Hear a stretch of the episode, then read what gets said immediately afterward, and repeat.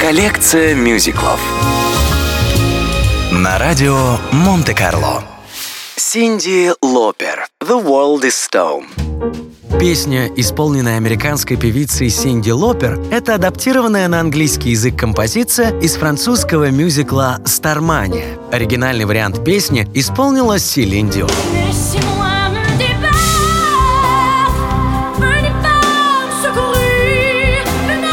Французская постановка, рассказывающая о непривлекательном мире будущего, заинтересовала британского автора Тима Райса, работавшего над большинством популярных мюзиклов. Именно он перевел постановку на английский язык, вдохнув в нее новую жизнь.